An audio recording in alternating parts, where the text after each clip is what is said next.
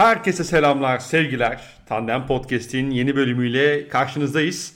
Bugün yanımda yine sadece Alperen var. Ee, Enes rehabilitasyon sürecinde daha olduğu için bu hafta da aramızda olmayacak. Temennimiz bir sonraki bölümde yanımızda olması ama bu haftalık yine baş başayız.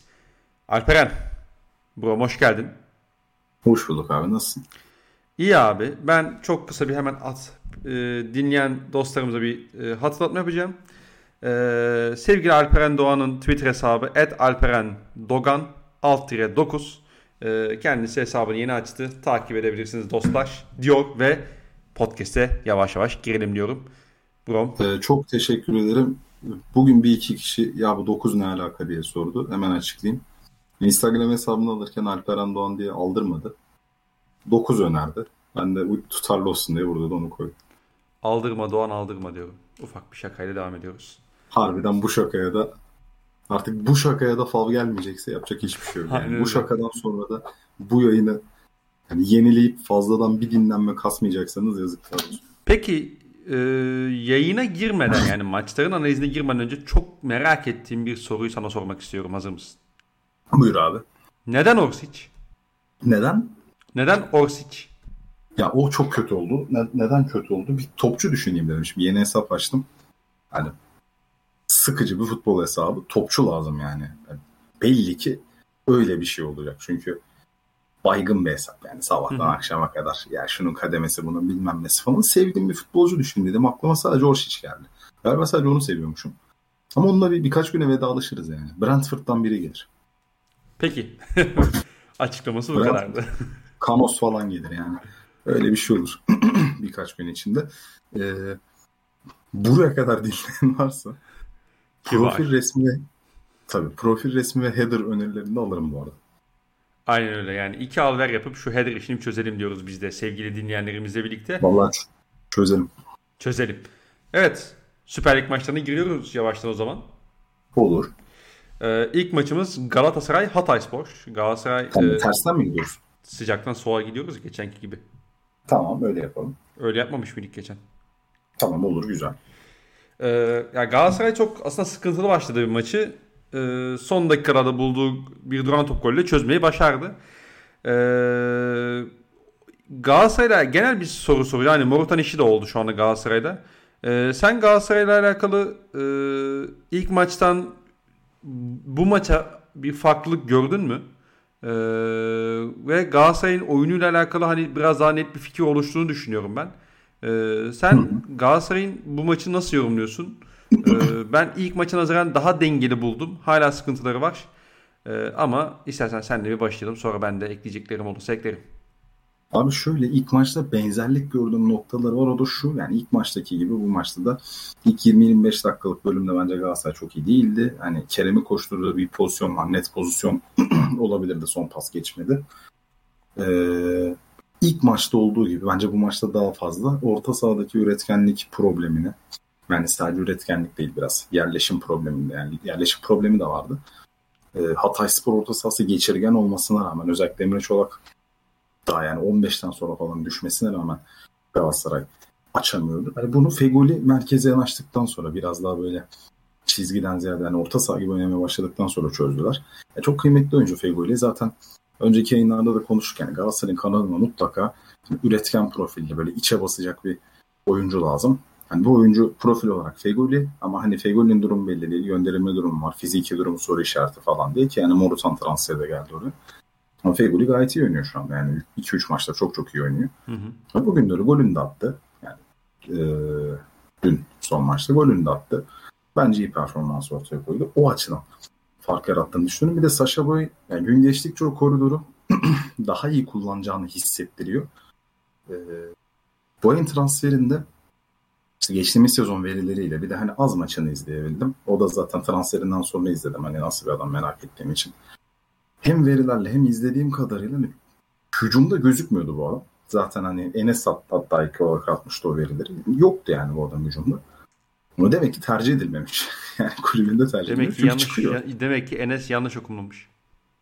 Ya da öyle bir şey oldu. Yani yok yok yani hakikaten çıkmıyordu yani adam. Belli bir menzilde oynuyordu. Ama yani o atletizmi hücum çıkışlarında kullanabiliyormuş. Yani ne kadar son pas çıkarıyor, ne kadar hani şu anda üçüncü bölgede e, aldığı, iyi noktada aldığı toplarla bitirici işler yapabiliyor. Elbette ki zamanla gelişecektir ama hani şu anda orayı işleyebileceğini gösterdi. Orayı işleyebileceğini gösterdiği için hani Feghouli ya da işte orada oynatacağınız başka bir oyuncu istediğiniz gibi orta sahaya kaydırabileceksiniz. Yani sizin için ideal olanı bulabileceksiniz. İşte Kerem'in Kerem'in kullanımı bence çok efektifti. Direkt olarak tabela yansıması olmadı değil mi? Kerem'in asisti de yok yani, çıkıldı o direğe vurdu. Evet, asisti yazılmadı orada. Asisti yazılmıyor. Aynen ama hani tabelayı etkileyecek bir performans koydu ortaya. Jack Ney'i zaten ben çok beğeniyorum yani. Jack Ney bence Galatasaray'ın elindeki en iyi forvet, çok da tartışma götürmeyen bir konu olduğunu düşünüyorum son bir, birkaç aydır. Onun da bence performansı özellikle ilk yarıda iyiydi takım önde tutmadığına. Galatasaray'ın olumlu şeyler olarak bunları gördüm ama belli başlı sıkıntılar devam ediyor. İkinci yarı yani Galatasaray çok çok uzun süre yani çok doğaçlama bir oyun ortaya koydu. Orta saha transferi de sanıyorum gündemde. Morutan'dan sonra. Yani o zaman bir şeyleri daha net konuşabiliriz ama yani şu dönemde henüz daha oyun oturmamışken işte kadronun bana göre çok kritik iki transferi yokken dün itibarıyla bu galibiyetler, bu üç puanlar önemli. Biraz zamanla göreceğiz takımın tavanını. Hı hı. Ya benim bu maçta özellikle Galatasaray'a dikkatimi çeken bir iki nokta vardı. Ee, hani daha da gün, şey gün yüzüne çıkan diyeyim en azından. Ya birincisi Galatasaray'ın kurduğu küçük üçgenler var. Ee, işte evet. Kullandığı üçlü bağlantılar var aslında. Bunların işte bir tanesi şey e, sağ stoper Feghouli'ye Feghouli sağ içe geliyor, sağ stoper direkt Feghouli aktarıyor. Feghouli de o da saça boya kaçırıyor. Ee, bunu yaptığı birkaç varyasyon üzerinden Galatasaray'ın rakip kaleye indiğini gördük. Yani direkt pozisyonu dönüşmese de. Ee, bir de bunu sol tarafta oynamaya çalışıyor Galatasaray. Bunu da genelde şöyle yapıyor. Hani Patrick Van Aanholt e, direkt bir bağlantı oluşturuyor e, Jack Ney'le. Jack Ney kendini as, oyunu soluna atıyor. Ve orada Jack Ney'nin hani işte e, Kerem'le birkaç pozisyonla e, orada bağlantıyı oluşturup Galatasaray'ın kaleye indiğini gördük. Hatta e, ilk yarıda bir pozisyon vardı. Zannedersem Kerem sıfıra indi, ortaya çevirdi, savunma korneri bıraktı. Yani ilk yarıda bir sıfırdan bir sıfır bir bir arası olması lazım. Hani onu tabii, birkaç tabii defa daha çok net net bir gol pasıydı. Hı hı. Yani onu birkaç defa daha denedik aslında. Aslında bir iki tanesi bir tanesinde mesela Jack Ney o topu çeviremedi. Şey o şey bağlantı işini iyi yapamadı. Yani yapsa yine benzer bir varyasyon görebilirdik Galatasaray'ın ikinci yarıda. Hani bu, böyle baktığım zaman hani şey Galatasaray'da hani anlar var. Hani umutlanmak için işte Galatasaray taraftarı olsan hani umutlanabileceğim belli başlı anlar oldu. Ama bunlar işte şu anda en azından an olarak kalıyor. Hani bir o yani Galatasaray'ın bir on beş dakikası vardı. Abi çok acayip tempo yaptılar. İşte domine ettiler diyemiyorum ben hala. Hı hı. Ama işte bu artık hani oyuncunun gel, oyuncu gelmesiyle işte Morutan hamlesiyle ya da senin bahsettiğin e, ikinci bir orta saha hamlesiyle çözülür mü? E, takımın biraz E, kilometre yapmasıyla bu iş e, belli bir seviyeye çıkar mı onu bilemiyorum. Benim hala soru işaretlerim var Galatasaray'la alakalı. E, ki hani ikinci yarıda da bayağı düştüler ve sen hani aslında biraz doğaçlamadan, oyundan bahsettin. E, hani mesela Fatih Terim de abi herhalde yani bu Sergen Yalçın kısmına da değiniriz ona da. Abi herhalde sonucu alamadıysam üç oyuncu aynı anda değiştirmem ya. Yani mesela Fatih Terim yaptı. Ben dedim ki aa, Galatasaray'da bundan sonra şey o elindeki az olan ritmi de tamamen kaybedebilir. Ki öyle oldu zaten. Galatasaray galibiyeti buldu ama Galatasaray'ın o üç değişiklik sonrası dönemi mesela hiç hiçbir şey yok ortada. Aynı şey Beşiktaş'ta da olmuştu mesela Antep maçında. Tabii tabii Beşiktaş'ta. Hani hatta yani ona Beşiktaş'ta değiniriz evet. Doğru. Ona Beşiktaş'ta değiniriz. Hani ya bu değişiklikler de hani biraz şey oldu. E, negatif anlamda etki yaptı bence ama hani sonrasında bir duran top golüyle çözdüler maçı. Ee, onun dışında yani bilmiyorum maçla alakalı senin doku- değinmek istediğin başka neler var? Hani onları ekleyelim istersen. Daha sonra yavaş yavaş e, şeye doğru geçeriz. Trabzon'a doğru geçeriz. Ee, şöyle bir iki konuda ekleme yapacağım. Birincisi bahsettiğim üçlü bağlantılardan söz etmiştim. Bu üçlü bağlantılarda şöyle bir sıkıntı var. Ee, yine bence orta sahadaki oyuncu profilleriyle beraber yerleşim sorunlarından doğduğunu düşünüyorum. Galatasaray Hı. bunları denerken çok basit pas hataları da yapıyor. Evet. Yani bunları deniyor, işleyebiliyor, işleyebildiği zaman etkili oluyor. Ama bunu yaparken fazlasıyla kolay top kaybı da yapabiliyor. Bu birincisi. İkincisi de şu. Hani şeyden bahsetmiştim. Bu sorunlar oyuncuyla çözülür mü? Ne kadar sürekli olur? Ben geçen yayında söylediğimin arkasındayım. Şu açıdan arkasındayım. Galatasaray zaten uzun bir süredir küp bir oyun yapısı üzerine oyuncu sokup çıkarmıyor. O kadar fazla oyuncu sirkülasyonu var ki Galatasaray'ın standart bir oyunu, kafasındaki oyunu işte yerleştirip bunu geliştirmeye vakti kalmıyor. Çünkü sene başında bambaşka bir oyuncu grubu, devre arasıyla birlikte bambaşka bir oyuncu grubu, farklı oyunlar. Yani şeyden örnek vermiştim. İşte Enzonzi Babel'le başlayan sezon, hı hı. orta saha Seri Lemina Belhanda'ya, sol kanat Onyekuru'ya döndükten sonra bambaşka bir oyun gibi bir konu üzerinde durmuştuk. İşte geçen sezon mesela ligin ilk yarısında takımda en çok süre alan oyunculardan bir tanesi Oğulcan. İşte Arda oynuyor, Emre Kılınç ciddi rol alıyor. İkinci yarı bu oyuncular ağırlıklı olarak yedek kulübesinde. Onyekuru geliyor. Belhanda gittikten sonra Onyekuru yani denklemden neredeyse kesiliyor. Top ayağına e, teslim edilsin diye Babel oynuyor falan. Yani, yani bu kadar fazla oyuncunun değiştiği ortamda her dört ayda bir oyunculardan dolayı oyun yapısının değişmek zorunda olduğu bir ortamda zaten Galatasaray'ın saha içinde bir süreklilik yakalaması bence kolay değil. O açıdan ben oyuncu transferini önemli buluyorum. Çünkü Galatasaray'ı bir noktaya getirecek şey transfer ettiği futbolculara uygun şekilde en verimli ortamı sağlayabilmek olacak. Bunu da yapabilir mi Fatih derim? Yapabildiğini milyon kez gösterdi. Yani bu sene yapabilir mi yapamaz mı göreceğiz. Çünkü hani hocanın belli konularda hani kariyerine, C V'sine göre yani bir tık iki tık altta kaldığı konusundaki görüşlere ben de katılıyorum. Ama dediğim gibi bu adam bunu yaptı mı? Yaptı. Defalarca kez yaptı. O açıdan ben oyuncu transferlerinin üstünde bu kadar duruyorum. Çünkü ben Galatasaray'ın işte bu oyuncu gelmese bile hani şunu oynar gibi bir durum içerisinde olacağını düşünmüyorum. Hı hı. Hem oyuncu kadrosunun buna uygun olmadığını düşünüyorum. Hem de böyle bir altyapısı yok takımın. Yani misal Sivasspor tabii ki şurada şöyle de bir fark var. Yani Sivasspor'dan örnek vereceğim ama hani Sivasspor'un hedefleri belli noktada. Galatasaray'ınki belli noktada. Galatasaray hedefinden uzaklaştığı bir şeyleri değiştirmek zorunda. Bunun farkındayım. Sadece örnek olsun diye söylüyorum. Yani Sivasspor'da mesela oyuncular değişse dahi yani Rıza Çalınmay'ın işte kaçıncı senesi artık? Üçüncü senesi mi? Dördüncü senesi mi? Kendi oyunundan esintiler sunacağını görüyorsunuz. İki maç sıfır puan. Sivasspor, Sivasspor gibi oynadı mı Trabzon'da? Oynadı. Eksisi vardır, artısı vardır. Oyuncu girer çıkar değişir ama hani bir Sivasspor oyunu gördük. Galatasaray'da durum öyle değil. Dediğim gibi çok fazla sirkülasyon olduğu için çok mümkün olacağını da düşünmüyorum. Benim hani inatla transfer gelecek oyuncu üzerinde durma sebebim bu. Öyle izah edeyim. Peki abi. Ee, şeyi sorayım sadece sana. Çikaldao ile alakalı bir fikir oluştu mu sende? Ya şu ana kadar yani transfer edildikten sonra işte içerik hazırlamıştım. Hı hı. Oradakinin çok dışına çıkmadı. Hani orada gözlemleyebildiğim kadarıyla yine aynı şekilde bu transferinde olduğu gibi transferden sonra izleme imkanım oldu. Hani kayıtlar falan bulduk bir şekilde. Yani orada oyunun yönlendirme kısmında çok fazla etkin olmayan, daha çok böyle ceza sahası koşullarıyla hani e, ayağını, ayak kalitesini daha fazla orada kullanmaya çalışan bir oyuncu olarak gözlemlemiştim. Şöyle bir farklılık var. Şu an için bence oyunda yeterince efektif değil. Yani bu alanda da yeterince efektif değil. Hı hı. Bu zamanla artar mı bilmiyorum ama tarz olarak şimdilik beklediğim gibi değil. Yani ilk goldeki yani şeyi Galatasaray taraftarınca e, e, şey olmuş hani e, övülmüş diyeyim. Hani bunları yapabiliyor tarzında işte o ilk golde pozisyonu başlangıcı orta sahada ya.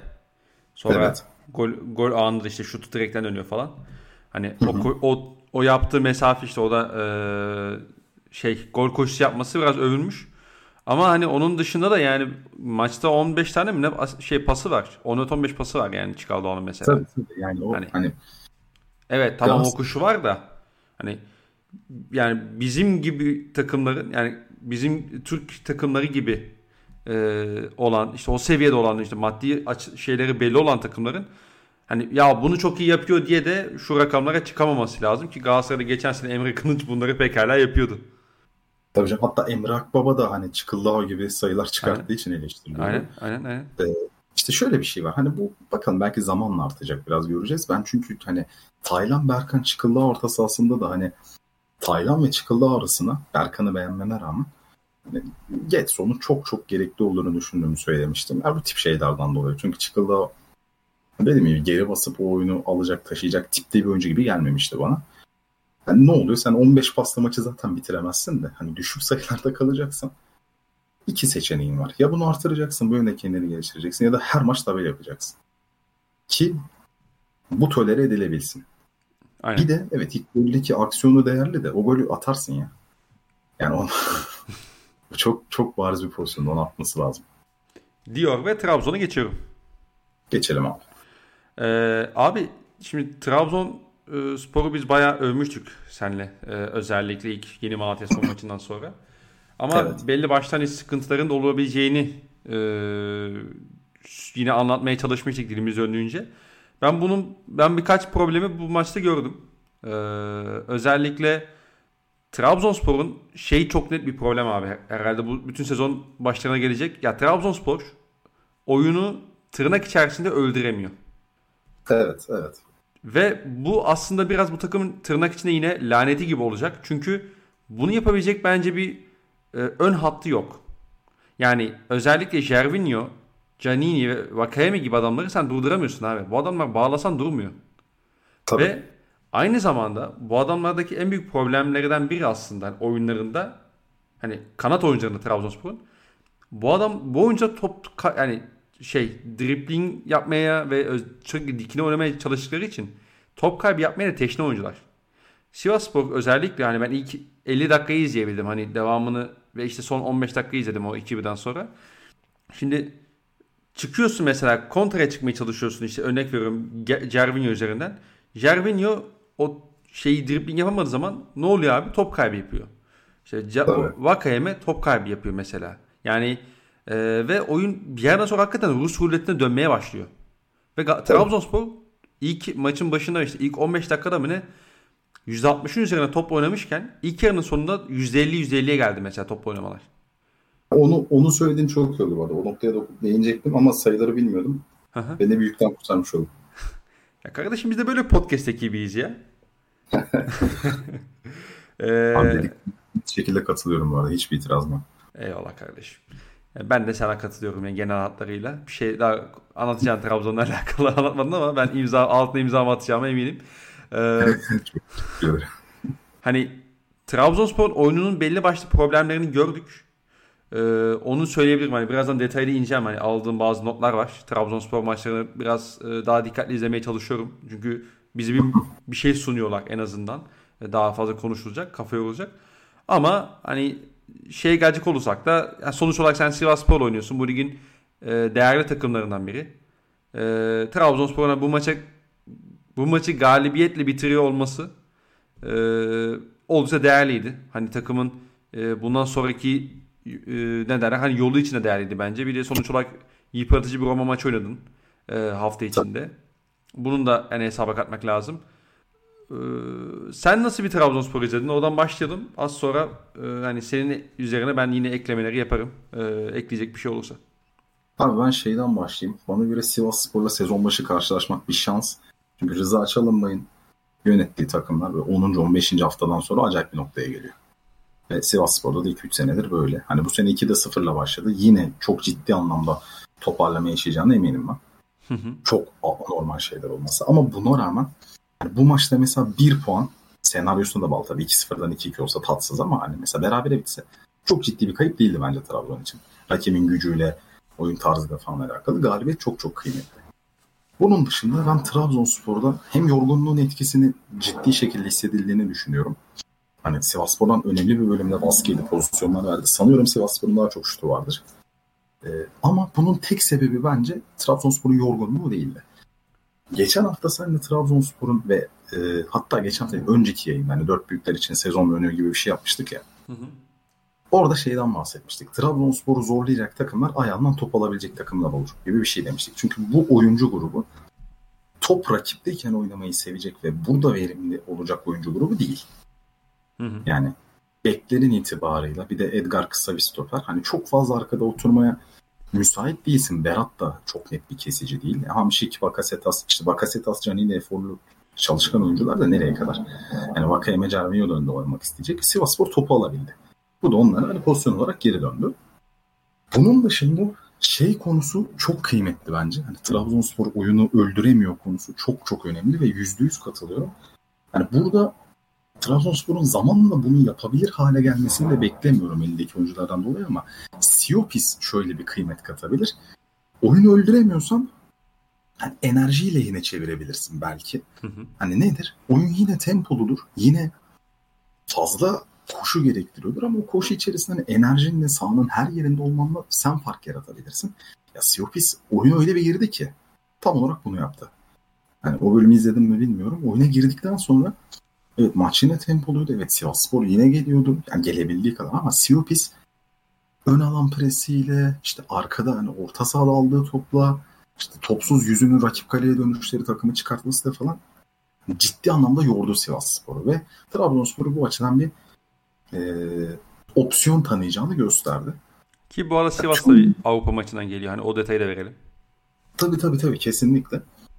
Ee, yani şeyden dolayı değil mi? Hani Trabzonspor'da yorgunluk hissi. Aynen aynen. Şimdi hani tabii tabii doğru. Yani o detay. De, babacığım evet, Sivas'ta oynadı Avrupa maçı diyebilirim. Doğru, doğru, yani doğru. Onu şey yapmamak için. Valla unutmuştum da ne yalan söyleyeyim. Teşekkür ederim. Yani Siopis'in çok da etkisi olmamış herhalde anlaşılan. Sivasspor'un yorgunluğuna yarabiliriz bu maçı. Yok yok ya. Yani gerçekten çok e, belirgin şekilde etkiledi oyunu. Yani bunun dışında şöyle bir şey var. Geçen hafta yine şeyden bahsetmiştik. Yani Trabzonspor neden altı numara arıyor?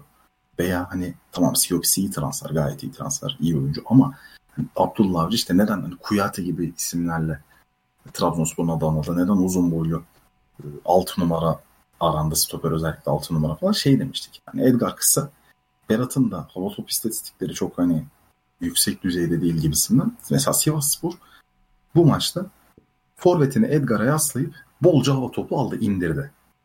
Hı hı. Bu açıdan bize zaaf gösterdi. Bir de şu hani aslında teoride çok basit bir mantık ama e, uzun süre sonra ilk defa pratikte gördüğüm için bunu söylemem lazım. Geçen senenin ligdeki en iyi stoperlerinden biri Hugo'ydu.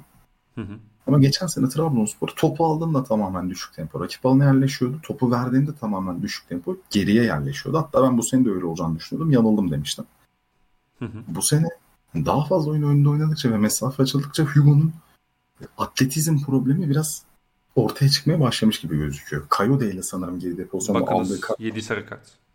Evet evet hem yedi sarı kart hem bir iki pozisyonda yine böyle hani geride kaldı, hamleyi ıskaladığı oldu. Hı hı. İşte Kayode'nin ya da Yatabare'nin vuramadığı bir pozisyonda yine hamle yapmakta geciktiği oldu vesaire. Yani böyle bir problemden söz edebiliriz. Ama hani tüm bunları kenara koyarak söylüyorum. Yani Sivasspor'u yenmek gerçekten çok kıymetli. Çünkü zor rakip. Ciddi anlamda zor rakip. Ya, Trabzonspor için ben hani seninle konuştum. Senin dediğin her şeye katılıyorum. Seninle konuştuğum şeylerin de çok dışına çık- çıkmayacağım işin açığı. Yani zaafları çok net şekilde belirgin.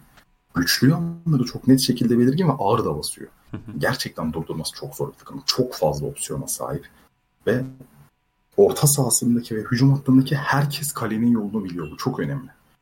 Yani Gervinho iyi servisçi olabilir ama gol silahı da aynı zamanda. Vakayemi aynı şekil. Bakasetas aynı şekil. Aralarında da en... Hamşik aynı şekil. En kaleyle alakası olmayan Canini yani. yani. Öyle bir takım. O da diğerlerini kaleye yakınlaştırma göreviyle oynuyor zaten. Evet, yani Canini inanılmaz kıymetli oyuncu. Ben sadece Canini övmeye bir tane yayın açarım bu arada. Valla ya. Harbi yani Trabzon olsam onun Canini yerim yani o yüzden. Aynen öyle. Ben çok fazla Trabzonlu arkadaşımla tartışıyorum. Hatta Enes'ten de burada özür dileyim. Enes geçen sene Canini överken daha çok da fikir sahibi değildim. İzlememiştim. Trabzonspor maçlarını bir süre izlememiştim. Hı hı. E hadi falan yapmıştım. Yok abi sonuna kadar haklıymış. İşte o da herhalde şey oluyor yani ne derler e, cahil özgüveni oluyor. Tabii tabii. Bilmediğin şey hakkında atıp tutma. Enes de şey diyor, bilmiyor, cahil bilmiyor diye yükselmişti sana biliyorsun. Ya böyle bakıyorum mesela şeye. Girmişim transfer maçlarının istatistiği. on beş maç üç gol. Ya falan. Böyle oluyor. Ama işin aslı öyle değilmiş gerçekten yani, topçu. Tabii izleyince anlıyorsun. Tabii tabii kesinlikle. Hani yani zaafları çok belirgin, güçlü yanları çok belirgin. Aha. Bu zaafları ne kadar tolere edebilirse o kadar zirve adayı olacak ve ben gerçekten de zirve adayı olacağını düşünüyorum Trabzonspor. Ya Trabzon'un birkaç noktasına ben değinmek istiyorum aslında e, müsaadenle. E, birkaç nok- şey, birincisi Trabzonspor e, yani çok temel şunu yapıyor. Set hücumuna oturduğu zaman işte Berat üçlü stoperin önünde tek pivot olarak oynuyor, Hamşik daha ileri gidiyor. İsmail Köybaşı biraz daha hani aslında sol stoper gibi oynuyor. Bu Perez'in biraz daha açılmasına yol açıyor ki hatta Trabzonspor'u ben iki maçta dikkatimi çekiyor. Ee, hani birkaç sekans var burada da önde basmaya çalışan rakiplerine karşı, hatta biraz Euro iki bin yirmi İspanya'sının yaptığını yapmaya çalıştığını düşünüyorum. Bilmiyorum evet, katılacak evet, mısın? Evet, evet. Hatta ge- geriyi dörtlüyor abi. Tabii. Yani orada ekstra pas bağlantısı oluşuyor ki birkaç tane iyi çıktıkları pozisyonlar da oldu işte Perez üzerinden. Ee, bir pozisyonda direkt Perez Hamşik'i gördü. Hamşik sağ içten bir boşluk oluşturdu falan. Ee, bir sıfırdan sonra ilk yarıdaydı. Hani önde basmaya çalıştığın zaman da hani böyle bir kontrası var gibi geldi bana Trabzonspor'un. Biraz daha izleyip hani ona göre yorum yapmak gerekiyor ama İspanya'yı o noktada bir şeyden benzetmiştim. Ee, hı hı. O dikkatimi çekti. Onun dışında e, işte çok dediğim... özür dilerim. Tam bu konuyla alakalı olduğu için kısa bir şey söyleyeyim. Şey de deniyorlar. Vakayemi çizgiye yattığı zaman hani sol koridoru, iç koridoru Hamşik kullanıyor normalde. Evet İsmail. Ha, Hamş, aynen Hamşik'i daha merkezi şey yapıp e, öyle bir noktaya yerleştirip İsmail'i çıkartmaya çalışıyorlar da İsmail yani şu ana kadar çok orada. Ya orada şöyle bir sıkıntı var işte. Fark yaratamıyor. Şimdi Trabzonspor şey diyoruz ya atak bir atak sonlandıramıyor ya da top kaybı yapmaya teşne. Evet. Mesela İsmail de öyle bir oyuncu. Vakayemi de öyle bir oyuncu. Mesela tabii. Yanlış hatırlamıyorsam Vitor Hugo'nun gördüğü sarı kartın başlangıçta zaten İsmail'in orada bir koşusuyla başlıyor aslında. Yani İsmail oraya işte bahsettiğin o koridoru kullanmaya çalışıyor sol içte. Aha. Orada bir top kayboluyor. Orada işte Kayode ile Vitor Hugo birebir kalıyor. Vitor Hugo da tabii ki hemen çekiyor. Hani aslında onun oluşmasının sebebi de biraz hani İsmail'in o şekilde kullanılması. Belki e, bilmiyorum hani Abdullah Avcı sezon ilerledikçe daha da az çıkması yönü talimat da verebilir ya da işte oraya atıyorum İsmail gittiğinde Berat'ı biraz daha sol stopere e, doğru kaydırmayı düşünebilir ya da işte Hamşik'i. Hani onu biraz daha e, ince detaylı detaylarla çözmesi gerekecek. Yoksa Vitor Hugo açık alanda biraz e, problem yaratacaktır. E, ki bu maçta da zaten sıkıntı yaşadı. E, onun dışında işte Canini'nin özellikle rolünü konuşmak lazım. Yani Canini'nin sağdaki varlığı e, arkasında oynayan hani dört oyuncuyla hani şeyde sıkayalım. E, Hamşik'i de koyalım. Herkesi rahatlatıyor abi. Tabii. Herkesi rahatlatıyor. Trabzonspor'un attığı ikinci gole bakın. Geçen hafta Trabzonspor'un attığı ilk gole bakın. Canini'nin ilk, bu maçta Trabzonspor şeyin e, Gervinho'nun yakaladığı bir pozisyon var. Sağ çaprazdan karşı karşıya kaldı. O pozisyona bakın. Yani Canini'nin sırt dönük o oynama becerisi, sağa sola deplas olması. Bunlar Trabzonspor'un set hücumunu o kadar açıyor ki ve sürekli pozisyona girmesine yol açıyor ki yani stoperi de çekiyor yanına birlikte en basitinden. Hani at, alıyor mesela sağ girerken sol stoper alıyor abi yanına. Oradaki boşta sen Gervinho'yu kaçırıyorsun. Hop Gervinho'ya stoper gitmeye çalışırken bu sefer Hamşik boş kalıyor. E Hamşik'e gideceğim derken Vakayemi sol, solda boş kalıyor falan. Hani hakikaten rakip savunmanın geometrisini çok bozabilen bir e, takım halinde bürünüyor Trabzonspor. Canini'nin bu e, mobil oyunuyla birlikte. Bu önemliydi. Ben hatta şeyi soracağım sana hani birazdan onu E, cevaplamanı isteyeceğim. Yani Trabzonspor'a karşı acaba üçlü oynamak daha mantıklı mı? Hani onu konuşalım birazdan. E, onun dışında Trabzonspor'un özellikle şeyi bu maçta biraz daha keskinlik ki Abdullah Avcı'da e, biz bunu hem Beşiktaş'ta hem Başakşehir'de görüyorduk. E, ilk maçta biraz daha Hamşik önde konuşlanıyordu. Bu maçta Trabzonspor'un e, set savunmasında çok net bir şekilde dört dört iki şekilde dizildiğini gördük. Hamşik Berat'ın evet. yanına sürekli kaydı. E, Bakasetas prese katıldı. Aynen öyle. Ya bu biraz Trabzonspor'un şey geçen hafta biraz farklıydı çünkü Sivasspor'un ayağa pasla çıkarken yerleşimi Malatya'ya göre biraz daha farklı. Hani evet. iki yani iki stoperi açıyor, iki orta sahası çift pivot olarak oynamaya çalışıyor. İşte Azı Büyüke ve Hakan Arslan. Ee, onların önünde işte, yapabilirler evet evet yapabilirler. Hani ki Trabzonspor'un bu diziliminde şöyle ufak bir nokta var. Hani iki orta saha iki orta sahayla eşleşiyor, iki stoper iki stoperle eşleşiyor. Orada Faysal Fajr bazen işte boş kalabiliyor. Oraya da şimdi tabii. ya Edgar'ya çıkacak ki bir iki pozisyona çıktı ama bu senin arka tarafı boşaltman anlamına geliyor.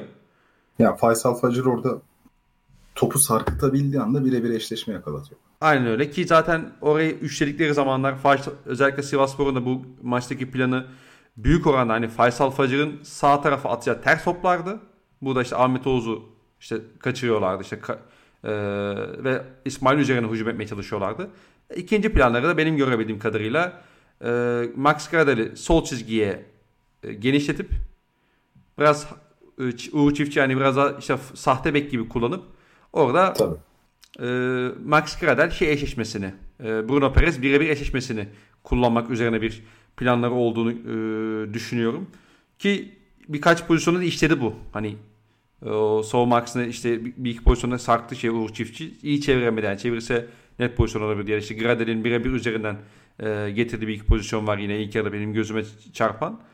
E, onun dışında sadece şunu ekleyebilirim. Sivasspor ile alakalı e, Sivasspor özellikle hani se, yani topun arkasına geçtiğinde oturduğunda özellikle hani iki altı sekiz numarası demişti. Çift pivotunu şeyle eşleştirmeye çalıştı sürekli. Birebir adam e, markajı uyguladılar. E, Marek Hamşik ve Bakasetas'a hani orada onların e, rahat top alması izin vermediler. Stoperlere çok fazla baskı yaptıklarını e, görmedik. Sadece evet. Hani on, e, onların pas kanalına baskı yaptılar diyelim daha doğrusu adam adama markajla. O benim dikkatimi çekmişti. Onun dışında e, ben hani izlediğim bölümden çok keyif aldım. Eee geçen haftaki kehanetimi tutmasından dolayı da ince bir mutluluk yaşıyorum. Orada gerçekten bir iadeye itibar lazım. Kesinlikle. Yani, büyüksün. Eyvallah kardeşim. Estağfurullah falan. Onun dışında abi, ben keyif aldım. Ee, Trabzonspor'un oyununun sen de söyledin işte çok artıları çok belirgin ve e, baskın gelebiliyor. Ama işte sıkı, sınırlarında şeyi gördük. Hani Trabzonspor hani ben geçen yayında bahsetmiştim zannedersem.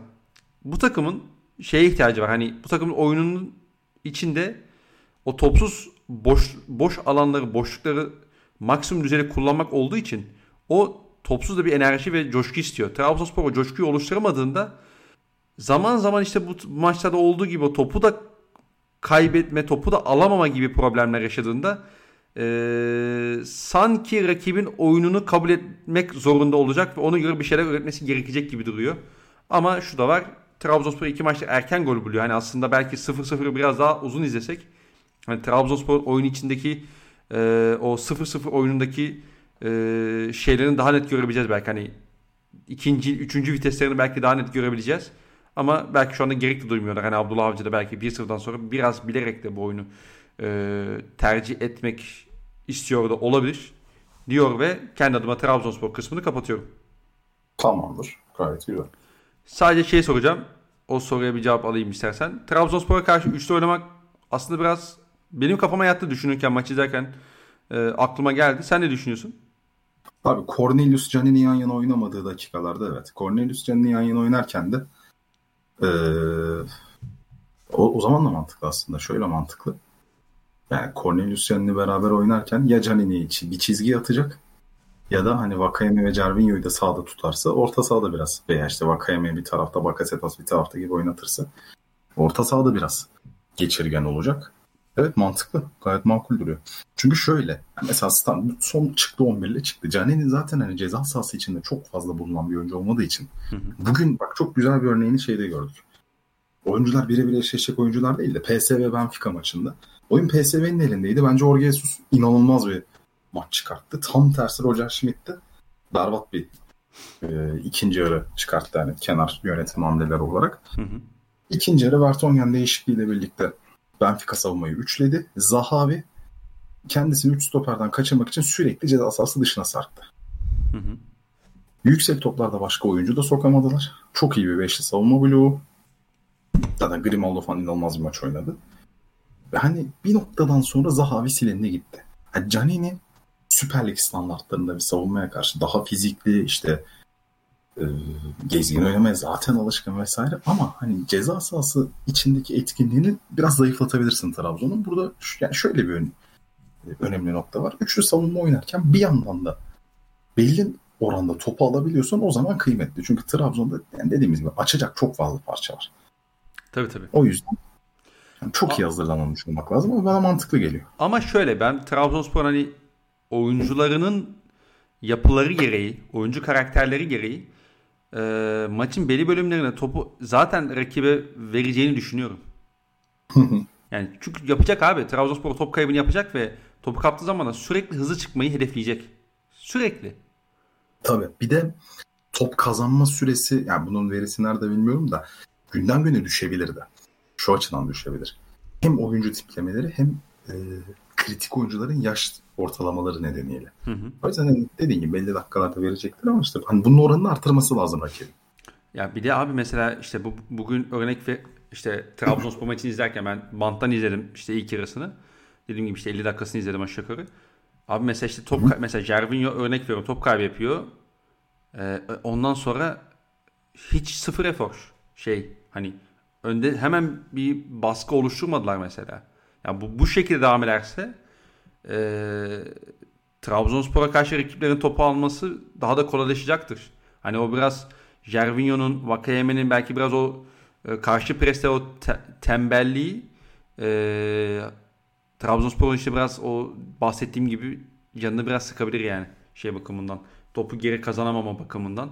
E, bu da üçle e, oynayan bir takımın yine pekala topu kazanmasına neden olabilir diyor ve yavaştan geçiyorum. Tamamdır. Gayet güzel. Ee, bir sonraki maçı heh, Fenerbahçe Antalyaspor. Ee, evet. Fenerbahçe öncelikle enteresan bir kadroyla sahaya çıktı.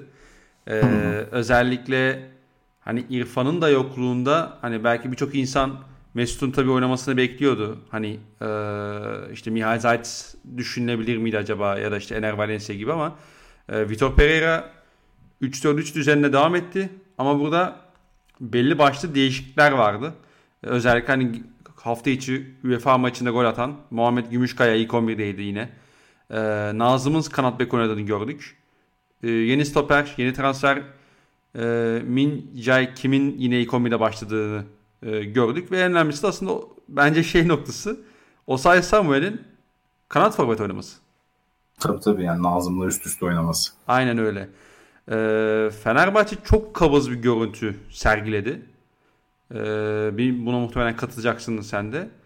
Ee, onun tabii. Dışında ya Pereira'nın izlerken benim dikkatimi çeken nokta ya Pereira merkezde hiç top kaybetmek istemiyor ve olabildiğince ya baba ben gol yemeyeyim de ben bir şekilde zaten tıklayacağım diye bakıyor. Yani Fenerbahçe hücum ederken de temel düşüncesi gol yememek. Ama işte, yani oyuncu üzerinde gerçekten çok ciddi bilgi sahibi olduğunu düşündüğüm insanların yorumlarına göre Morita transferi de Morita isteği de bunu gösteriyor. Morita'da topu sana hızlı kazandıran daha risksiz hani üretici ayağı daha çabuk gönderen ama hani üçüncü bölgede çok fazla ee, etkinlik göstermeyen bir oyuncu profilindeymiş. Ee, biz Adana Demirspor maçında şuna dikkat çekmiştik. Fenerbahçe'nin çok önde basmadığını, biraz aslında ön, hattaki oyuncuların gölge pres yaptığını ve Aha. ikinci bölgede rakibi karşıladığından bahsetmiştik. Şimdi e, Mesut'un oynamamasının sebeplerinden biri de aslında Fenerbahçe'nin ön alanda o baskıyı daha şiddetli hale getirmek istemesiydi. Ee, yani Antalyaspor inatla pasla çıkmaya çalıştı. İşte iki stoperini genişletti, Nuri araya aldı vesaire. İşte hatta Güray, Güray üzerinden yine orta saha gibi kullanıp onun üzerine çıkmaya çalıştıkları ve sürekli başarısız oldukları bir e, pasla çıkma planı vardı. Evet. E, ve Fenerbahçe'nin aslında neredeyse tamamen yani gol atma planını, akan oyunu gol atma planı diyelim, neredeyse bunun üzerine kurguladığını gördük. Hı hı. Ve aslında hani tamam faul dolayısıyla iptal edilen bir golü de oldu Luis Gustavo ile Fenerbahçe'nin ama Böyle geldi. Böyle geldi. Ama yok başka yok. Hani bir tane ben ilk yarıda hatırlıyorum. Samat da bir kere işte az önce Canini'de bahsettiğimiz e, ve yine Jack Ney'de konuştuğumuz gibi sola deplas oldu abi. Sol çizgide topla buluştu. Oradan Çerdiye mi?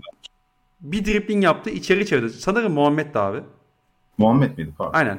Muhammed olması lazım. Ya bir pozisyon var benim öyle aklımda kalan. Yani Fenerbahçe'nin sette oturup Ee, Samat'ın işte sola deplas olmasıyla o da bir dribling becerisiyle pozisyon oluşturdu. Abi onun dışında ben hiçbir şey görmedim Fenerbahçe'de. Hatta hiçbir şey yapamadılar ki artık bir yerden sonra hani Tisserand, işte Atilla Salahay gibi oyuncular da e, ona da topla çıkmaya başladı. Ama bir şeye dönüşmedi yani en azından koca bir iki yarı bakımından. İlk on bire şöyle bir bakalım. Bitti mi bu arada ben öyle daldım ama? Ha, bitti yani Fenerbahçe kazandı maçı. Ee, ama ya Fenerbahçe ile alakalı ben hani izleyici olarak söylüyorum. Açıkçası ben bu sene şampiyonluk hayali kurmam. Ve bu şekilde izlemeye çalışırım bu takımı. Ben ancak şöyle kurarım. Fenerbahçe'nin üç tane nokta transferi ihtiyacı var. Kalan sürede yapabilir mi bilmiyorum. Üçünde de en az iki tanesinde gerçekten tam isabet vurursa başta forvet olmak üzere. Hı hı. İkincisi bence kanat bek. Hani aslında orta saha Ama hani orta sahada ne tarz bir oyuncu istedi artık aşikar. Hı hı. O yüzden kanat bek. O zaman kurabilirim. O da neden? Hani ligin seviyesinde çok yukarıda görmediğim için. Ama şu şartlarda katılıyorum. Şöyle bir şey var. Fenerbahçe'nin ilk on birine bakalım. Antalyaspor dört, kağıt üstünde dörtlü gözüken beşli bir savunma yaptı. Ee, belli bir dakikadan sonra tabii ki hani yenen gollerin de etkisiyle e, pardon üst üste gelen pozisyonların etkisiyle yıpranmış olmasına rağmen Naldo falan da iyi maç çıkarttı. Hı hı. Ee, işte Bünyamin bazen beşli savunmadan hani içe doğru kaydı, sağa kaçaya bıraktı vesaire. Yani Be- beşli savunma. Beşli savunmaya karşı ne, yap- ne yapabilirsin? Ortada üç tane stoper gibi oynayan oyuncuya karşı. Nedir? Sırtı dönük oynayan forvetim vardır. Hatta belki iki tane forvetim vardır. Yok. Samat da var. Alamıyor. Aldığını alamıyor yani. Aldığını verimli kullanabilir. Alamıyor. Kanatların, ben belki Samat da stoperleri gezdiriyordur. Kanatların onun boşluğuna giriyordur. Kanatların değil de tam Samat'ın arkasında oynayan oyuncular. Bu oyuncular Osay Samuel'le Muhammed Gümüşkaya. Osay bir pozisyon kaçırdı. Bir pozisyonda girdi sadece. Yani iki kere girdi. Birinin alakasız bir yerdeydi. Diğerinde, diğerinde de net gol pozisyonu buldu. Ofen çıkarttı. Ama bir kere girdi yani. Onun dışında çizgiyle oynuyor. E çizgideyken çok şey yapamıyorsun. Hani bu adamın üstüne gelmesinden çekinemiyorsun çünkü yine sağına basıyor. Genelde kalitesiz orta açıyor. Kaliteli olsa da içeride üçe bir, dörde bir böyle oluyor Antalyaspor. Yani Muhammed alan bulduğunda, şut imkanı bulduğu zaman kendini gösterebiliyor. O da çok fazla şutuna odaklandı bu maçta. Ee, iyi şut çekebileceği pozisyonlar buldu ama kaleyi bulamadı. E, kanat beklerine baksan Nazım Ferdi hani Antalya'nın beşli savunmasının bu bahsettiğim hücum üçlüsünün de çok fazla etkisi yok. Yani savunabileceği profiller. Gustavo Sosa tempo problemi var. Gustavo bence net şekilde iyi maç çıkarttı bu arada. Katılıyorum. Bayağı yani iyi başladı tempo sezonu. Aha. Yani oyun alanı genişledikten sonra, tekrar genişledikten sonra o da Atiba gibi performansı da arttı Gustavo'nun da. Ama işte yani dediğim gibi tahmin edilebilir ve durdurulabilir bir kadro bu. Zaten Valencia falan girdikten sonra oyun ciddi anlamda harekete. Yani bu takım hani Valencia, Pelkas, oyuncular dahil olduktan sonra bir de işte iyi forvet gelirse, hani hücum hattı bu şekilde şekillenirse, işte İrfan Can dönüp sağlıklı kasa. Hani o zaman aslında Fenerbahçe'nin net kalitesinden söz edebiliriz ama hani bu bu oyuncu grubuyla maç kazanmak gerçekten çok zor. Abi, bir tane Antalyaspor gibi abi, geçen sene de bu tip savunma yapma alışmış bir takıma karşı bir şekilde galibiyet çıkartmak önemli. Ama oyun içerisinde bahsettiğin hassasiyetlerden, soru işaretlerinden hiçbirine karşı çıkamıyorum. Dedim ki çok nokta transferler lazım Fenerbahçe için. Ben hala şurada inatla söyle- söylemeye devam edeceğim. Ben Fenerbahçe'nin, Vitor Pereira'nın yapmaya çalıştığı şeye inanıyorum. Belki iki üç hafta sonra bu inancım bitebilir çünkü yani gelişim bekliyorum. O gelişim gelmezse tabii ki ısrarcı olamayacağım. Ama bu oyuncu grubuyla değil. Mutlaka buraya yama lazım. Hı hı. Orta sahaya daha fazla tempo lazım. Yani kesinlikle ama kesinlikle forvet lazım. Kesinlikle ama kesinlikle opsiyon açacak. İşte kanadıyla paralel ayak kullanıyorsa oyunu genişletecek, içeriye net top atabilecek, sıfır inecek. Ters ayak kullanıyorsa o koridoru tek başına birebir tehdit olarak kullanabilecek bir kanat pek mutlaka lazım. Bunlar gelmeden bence de Fenerbahçe için ilk gündemin şampiyonluk olması kolay değil. Ya abi, bir sen de zaten şey diyorsun hani sözünü kesim ama sen Fenerbahçe basamak atlatacak iki tane üç tane oyuncudan bahsediyorsun zaten. Tabii tabii tabii. Yani o şart ve hani bu ya çok az süre kaldı. Hani gelen oyuncuların yama olmaması lazım. Tabii tabii tabii. Kesinlikle. Ben sanki bu cümleyi daha önce de kurdum. Biridir bu kelimeyle daha önce de kurdum. Dejavu yaşadım şu an. Ya, bu nedir ya? Oyuncu... Ya dejavu oldum ya. Hep aynı şeyleri duyuyorum ya. Ya gelecek oyuncunun sana level atlatması gerekecek. Başka e, kabul görüntü tabii, tabii. Yok. Yani üç transfer bence üçü de öyle. En az ikisi diyeyim hadi. Antalyaspor için de şunu söylemek istiyorum. Antalyaspor geçen seneki mantıkla devam ediyor. Geriye dört tane oyuncu diziyor. Bazen beş tane oyuncu diziyor. Önüne iki tane top dağıtıcısı koyuyor. Hı hı.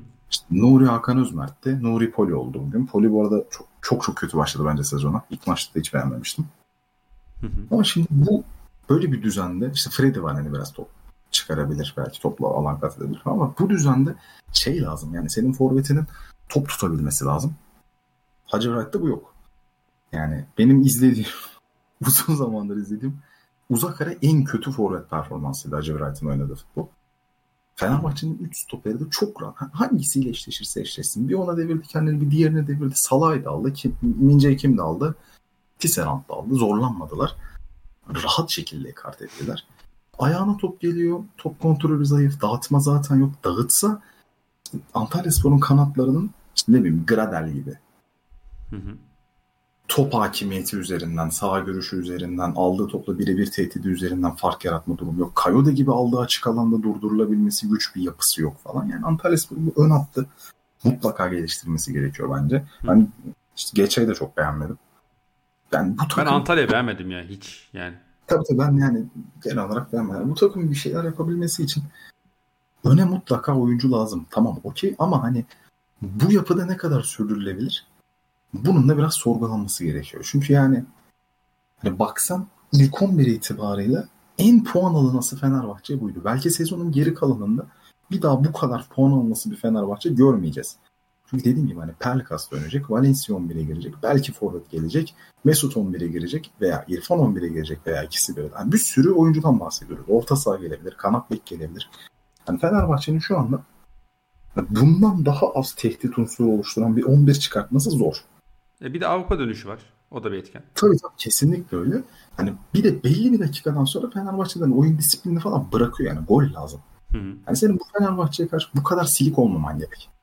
Çok beğenmedim ben Antalyaspor'u. Ama dediğim gibi ya şu oyuncu grubuyla maç kazanmak kolay bir şey değil. Fener için çok değerli üç puan bu. Hı hı. Transferler belli edecek artık.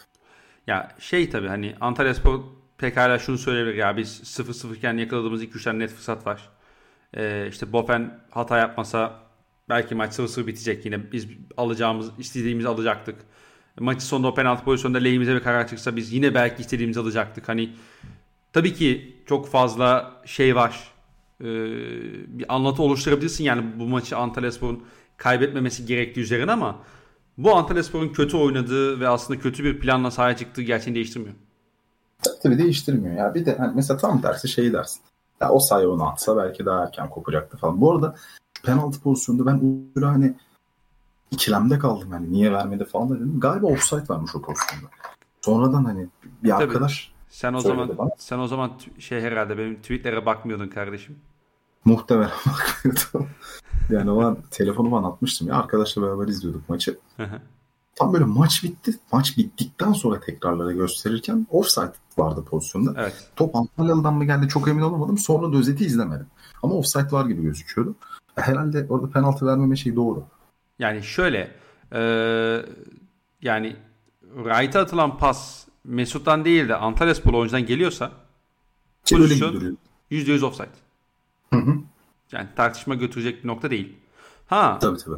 Şey bilmiyorum yani bütün bunlar olduktan sonra hakem offside'i gördükten sonra diyelim hani şey pozisyonun sonunda işte V A R uyardı diyelim.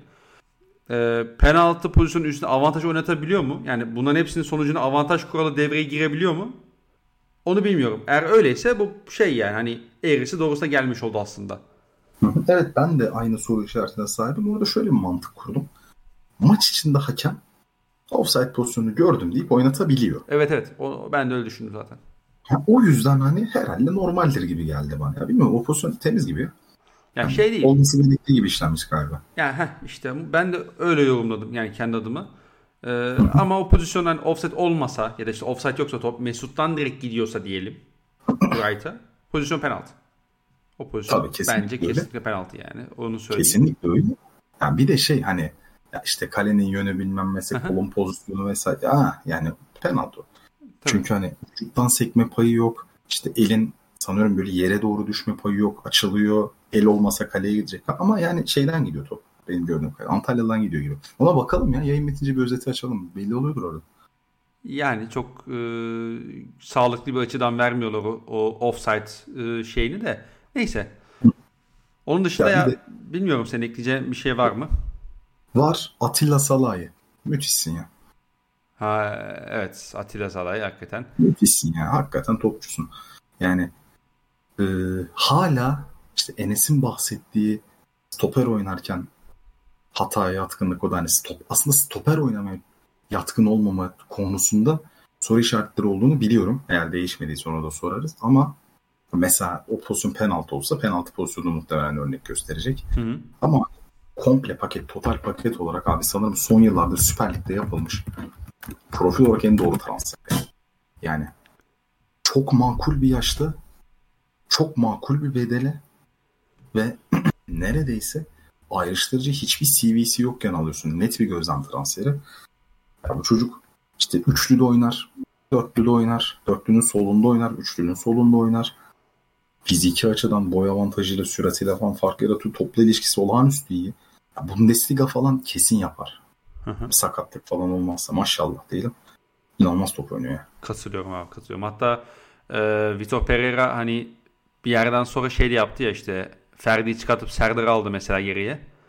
Hı hı. Direkt Salah'ı Ferdi'nin yerine koydu ve hani Fenerbahçe birkaç pozisyonda mesela sağdan getirip Atilla Salah'ı arka direkte işte rakip stoperle şey sağ bekle eşleştirip oradan birkaç da pozisyon üretti aslında. Ee, atıyordu. Atıyordu atıyordu ve atamasa bile hani bir iki pozisyonda da içeriye indirmeye çalıştı. Korner oldu falan. Hani e, şey yani oradan da bir şey oluşturdu, tehdit oluşturdu yani. E, arka direğe şey becerisiyle hani ko, e, koşu becerisiyle. Tabii tabii ya bir de müthiş bir ciğer var ya yani doksanıncı dakika geriden bindiriyorsun bindiriyorsun bindiriyorsun top korner oluyor daha bir de tribünler ayağa kaldırıyorsun falan hani ne bileyim çok çok beğenilesi bir oyuncu, sevilesi bir oyuncu. Hani aynen. Şu ana kadar kişiliğiyle de umuyorum e, tahmin etmediğimiz bir şeyle karşılaşmaz. Kişiliğiyle de bence çok güzel örnek oluyor. Ya bir de bir şeye değinebilir miyim Allah aşkına? Değil. Çok hoşuma gitti, söylemek istiyorum. Gustavo'nun iptal edilen golünde Vitor Pereira önce yoğun bir itirazda bulunuyor. Sonra sanırım yardımcı hakem ya da orta hakem onu tam görmedim.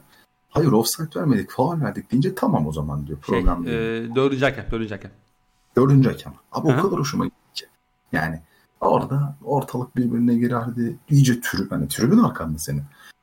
Abi hoca işte şey oldu ya, Danimarka Ligi miydi? Bir tane hakem ha, hakemin eyvah dedi. Evet evet yani mesela o da şey hani Vitor Pe- mesela Vitor Pereira'nın buradaki şeyi de hani hassasiyeti de diyelim en azından.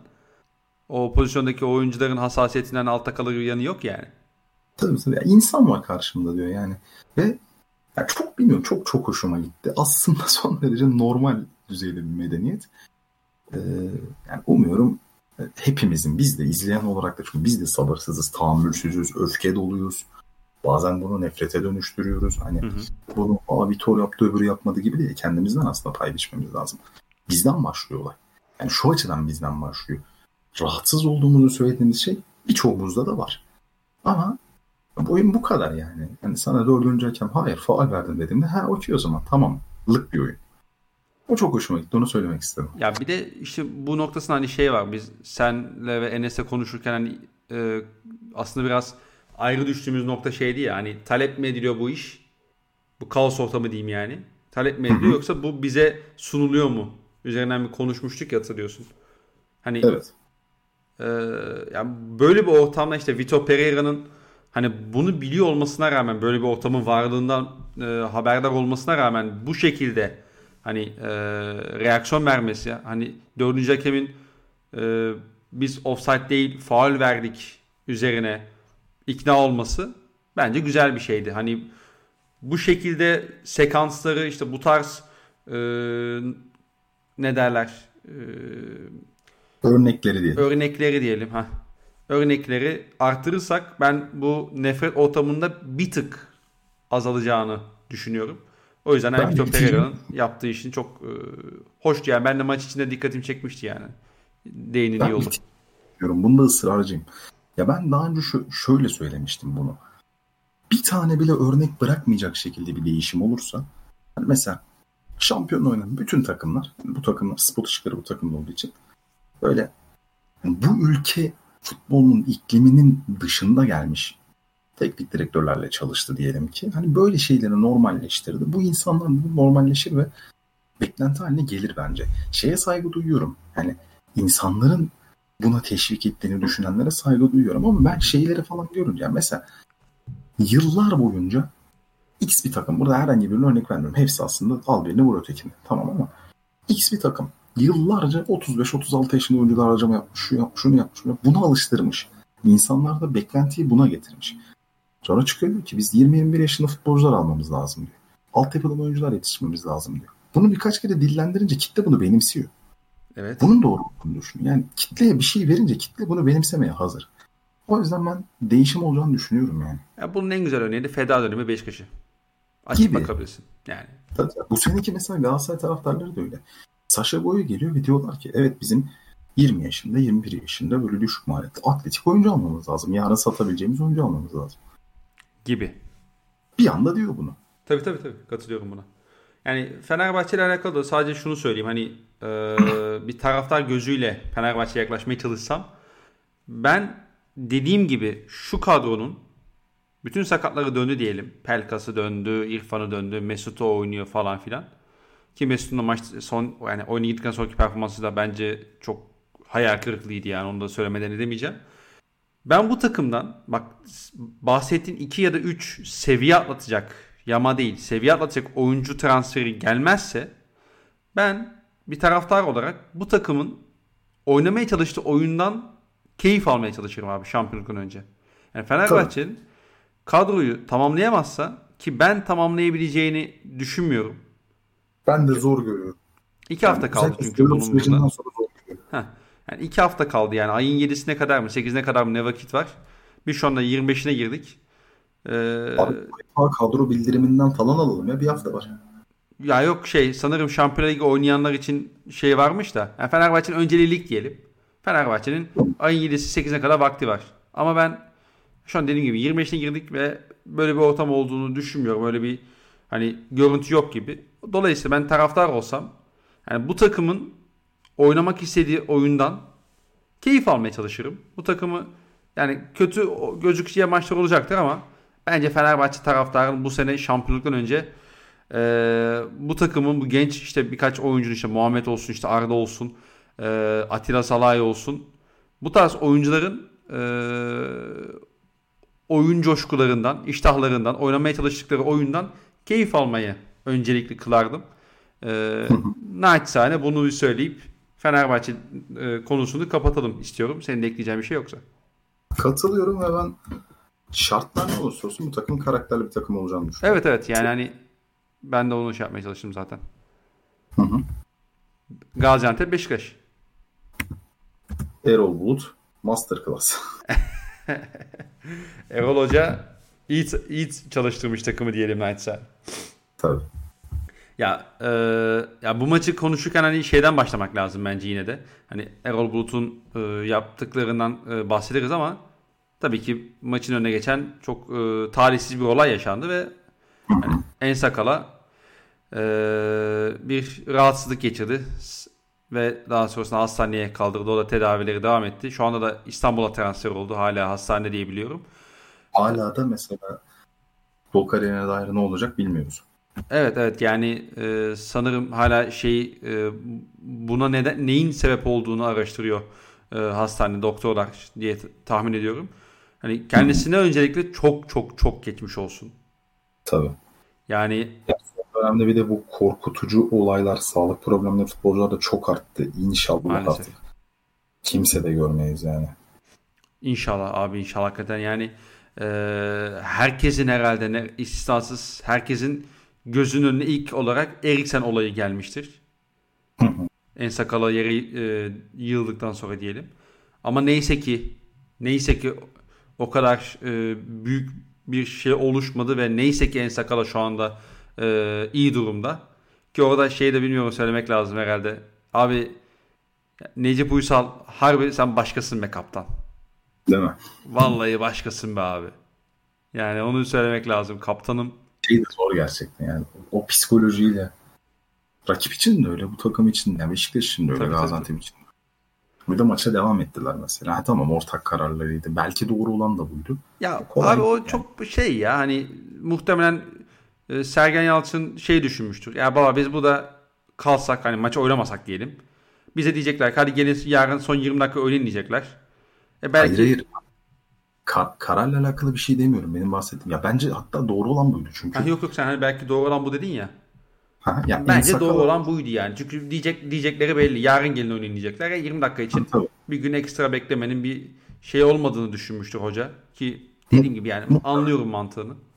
Ya bir de sadece Sergen Yalçın değil sanırım. Hani Erol Bulut'a da soruldu danışıldı. Oyunculara da danışıldı. Herkes orada bir fikrini beyan etti. Ben şu açıdan söylüyorum. Muhtemelen maç başladığında En Sakal'ın iyi olduğunu biliyorlardı. Çünkü maç başladıktan bir dakika sonra falan spikere o bilgi geldi. Evet, evet, evet. Kendine nefes al efendim. Yani belli ki öyle başladı maç. Şu açıdan söylüyorum. Hani öyle bir korkunun, adrenalinin üstüne hani sahada kalmak da gerçekten zor iş. Yani iki takım içinde ciddi bir sınav, mental bir sınav. Katılıyorum. Yani bir de hani e, Beşiktaş'ın tabii o da üç yeni değiş, yani yeni değişiklik e, hakkını kullandığı da bir şey vardı.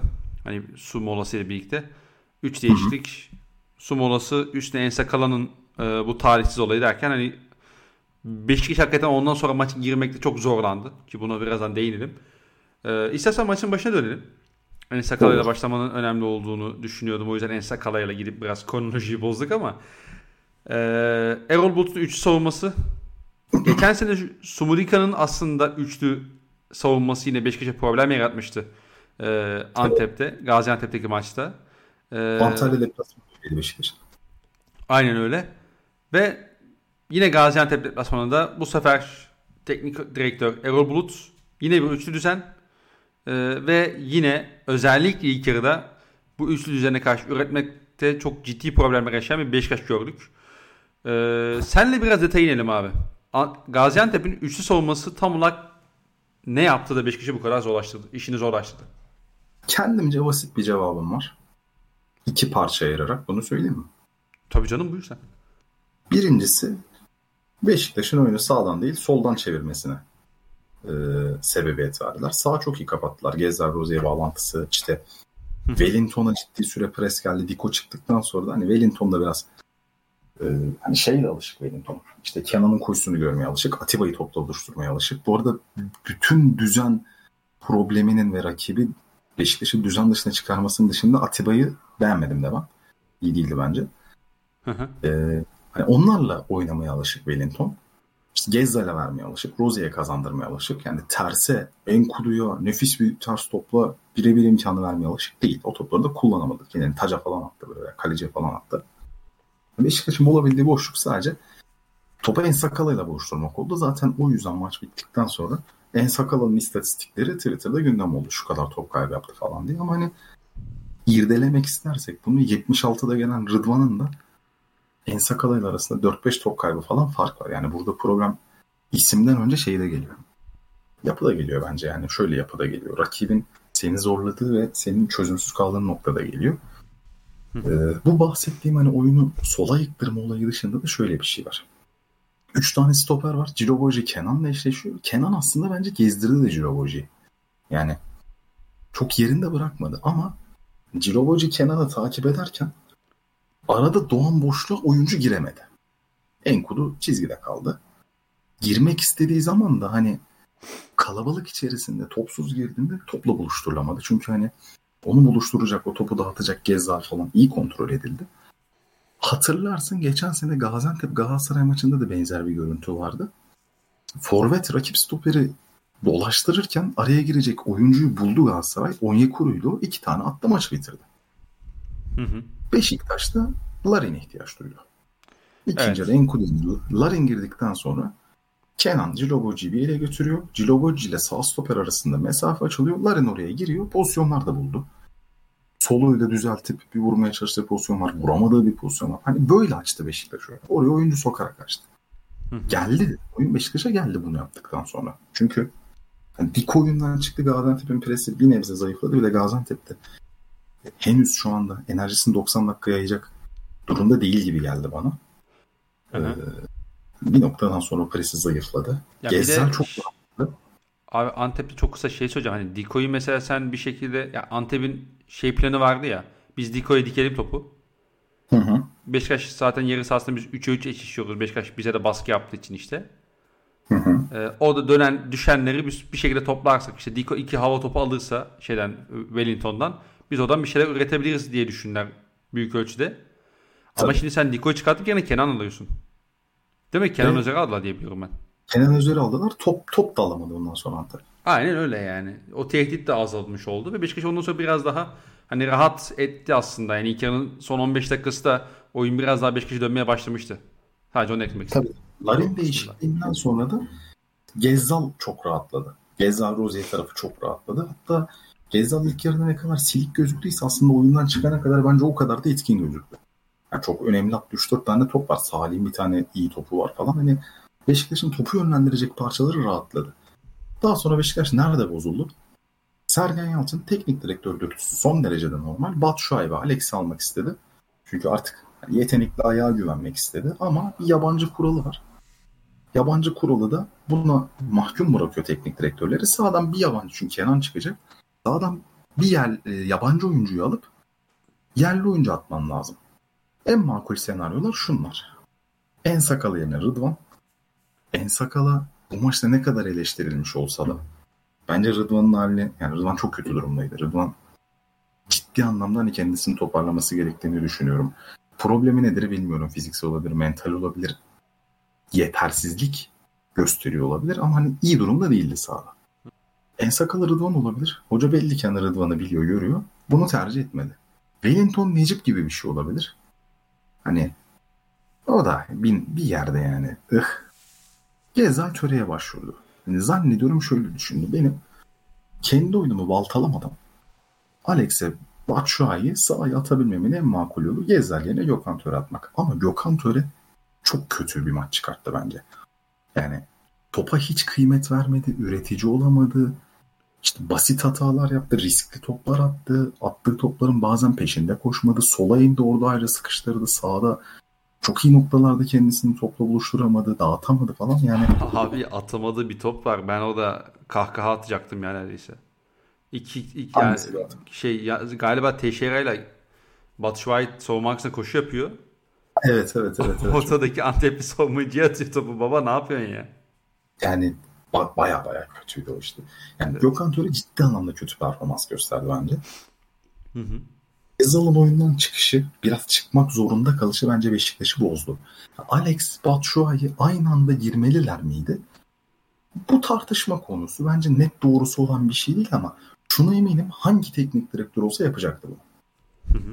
Yani kenarda iki tane direkt yeteneğim var, gole ihtiyacım var, dakika altmış beşe gelmiş. Gaziantep çok fazla çıkamıyor o dakikalarda. Senin artık orada üretecek ayağa ihtiyacın var. Bu oyunculara başvurursun. Başvurmazsan da sorgulanacağının farkındasın. Ben şöyle düşünüyorum. Gezal ben sonra biraz farklı düşünüyorum ama buyur abi sen bitir. Dinlerim az sonra. Hani ben bunu biraz teknik direktör dürtüsü olarak normal görüyorum, öyle değil. Ve hani bu senaryoda Gezal sahada kalsaydı bana göre Beşiktaş son yirmi yirmi beş dakikayı daha iyi oynayabilirdi. Burada tabii ki hani şunu tekrar altına çizeyim. En Sakal oyundan sonraki psikolojik düşüşü tabii ki göz ardı etmemek lazım. Ben hani işin tamamen böyle teknik şeyinde kendi fikrimi paylaşıyorum. Belki olay olmasa yine olurdu, bilmiyoruz. Ama hani şu açıdan söylüyorum. Yani Gökhan Töre Gezal değişikliği sanılandan çok daha fazla zarar verdi bence Beşiktaş'a. Kesinlikle. Ve ben hani Kaan Ayhan'ın çok fark yaratıcı bir oyuncu olduğunu düşünmememe rağmen bu maçtan sonra evet Beşiktaş'ın Kaan Ayhan'a ihtiyacı varmış moduna geldim. Yani ya şimdi ben... ya şöyle e, Sergen Yalçın örnek veriyorum işte. Teixeira'yı oyuna almasaydı çok eleştirilir, eleştirilir miydi? Ya da bu eleştirilen hani çok hocanın tırnak için umurunda olur muydu? Olmazdı. Çok eleştirilir miydi? Bence eleştirilmezdi. Hani demek ki hazır değil denirdi. Hani bana eleştirilirdi gibi geliyor. Bana şey olurdu gibi geliyor. Hocanın umurunda olmazdı, ona katılıyorum ha. Ama hani çok şey bir eleştiri olmazdı o zaman, şöyle düzelteyim. Hani eleştiri olurdu belki evet ama çok da hani tesirli bir şey olmazdı yani hani hoca üzerinde vesaire. Bence hocanın evet, bence hocanın temel düşüncesi Teixeira'nın yirmi dakika yirmi beş dakika oynayabilecek durumda olduğunu düşündü. Ve bundan dolayı o, bahsettiğin belki de hani hoca teknik direktör iç şeyine dürtüsüne kapıldı. Ama Teixeira ha. en azından Gaziantep'li gördüğümüz Teixeira şu anda hani yirmi beş dakikada oynayabilecek durumda değil. Haftaya nasıl olur? Sonraki hafta nasıl olur? Milli aradan sonra e, ne seviyede olur? Onlara bakmak lazım ama bugün itibariyle Karagümrük maçına ben bir plan yapacak olsam, hoca olsam Teixeira'ya hamle oyuncusu olarak bile düşünür müyüm? Onu onu bir hakikaten şeyini yaparım. E, bir kafada bir oynarım yani. Çünkü Karagümrük hakikaten çok şey bir takım. Hani e, Tem, savunma tembelliğine hiç gelemeyeceğiniz bir takım. Onu gösterdiler. Tabii. Hani geçen seneki şampiyonluk maçı ortada zaten. İşte bu sezonda yine Ee, ilk maç işte Gaziantep'e karşı yine gördük onu e, belli sekanslarda. Kurtulması geldi ya bu takım. Aynen öyle. Yani. Dolayısıyla hani şey değil. E, hani hoca zannediyorum ki Teixeira'nın bir yirmi yirmi beş dakika yirmi yirmi beş dakika kaldırabileceğini düşündü ama dediğim gibi hani çok kötü durumdaydı yani Teixeira'da. E, bunun dışında ya, Töre konusunda katılıyorum abi yani. Töre hakikaten hani facia bir maç oynadı. Skandal bir maç oynadı.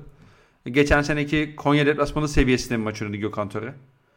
Ee, biliyorsun orada da gelip bir sıfırlık maçı bir anda dört sıfıra getirmişti. Ya o gün çok şey oldu. O gün şimdi biliyorum biliyorum. Bu yenmesin diye şey yapıyorum. Şimdi biri gelecek diyecek ki Vida, e, Ersin hani orada her. O da bir şey. Diyecek ki Gökhan Töre a- gol attı o maç falan. Beşiktaş futbol maçı biraz trolledi şimdi hani. Aynen öyle. Doğru koşu. Beşiktaş o gün meme yaptı hani o maçı. Şampiyonluğun geldiği maç diye yorumladım. Hiç şaşırtmaz. Yani bu takımla alakalı öyle bir geldi ki bir hafta sonra gençlere de yenilelim dedi Beşiktaş. Tabii tabii tabii. Yani sonra baktılarım da ya biz bari Gezel alalım. Hani ya tutarsa hesabı. Ve tuttu. Çok garip dönemlermiş ya. Evet. Abi hakikaten ya. Neyse aman aman. Yani şu var. Hocanın şey konuşabiliriz mesela. Sen Necip hamlesinden bahsettin ya. Mesela bir Wellington Necip hamlesi gelebilir miydi belki diye. Hatta hı hı. Ben bu Necip hamlesini şöyle genişleteyim. Hoca geçen sene bazı maçlarda işte aklıma bir çırpıda Kayseri deplasmanı geliyor. Bir Başakşehir maçı geliyor. Arkayı üçlemişti mesela hoca. Necip'i stoper yapıp. Evet. Mesela benzer bir düşünce yapılabilir miydi?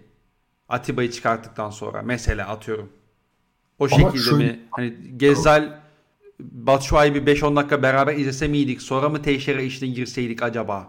Atıyorum yani. Olabilir ama şöyle bir şey var orada. Geçen sene Necip'le arkayı üçlediğinde Josef Atiba'yı öne atıyordu.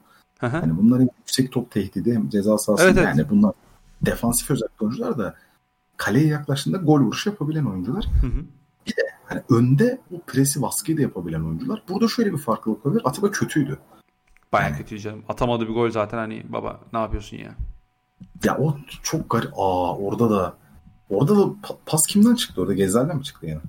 Abi olabilir ya onu hatırlamadım da. Ben attı dedim yani. Gol oldu dedim. Ondan sonra tabii. Hakikaten şey Bergama'daki şey dediğimiz gibi. Neydi? Ben şeyi düşündüm. Kenarda dikiliyordu Alex Michi ve Töre. Attı çıktı dedim. İyi iyi. Skorun üstüne girecek Teixeira diye bakıyordum ben de. Şöyle bir şey var ya. altı aydır top oynamadım. Mesut'un geldiği şartlarla aynı. Yani Mesut için ne deniyorsa aslında Teixeira için de o denmeli. Fiziki şartları açısından. Katılıyorum. Ama e, eğer haberler doğruysa ne kadar doğru bilmiyorum.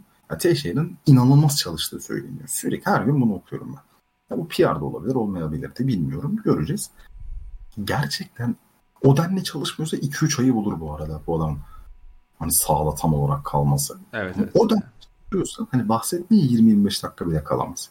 Hı hı. Yakın dönemde kalabilir hale gelebilir belki. Olabilir. Olabilir.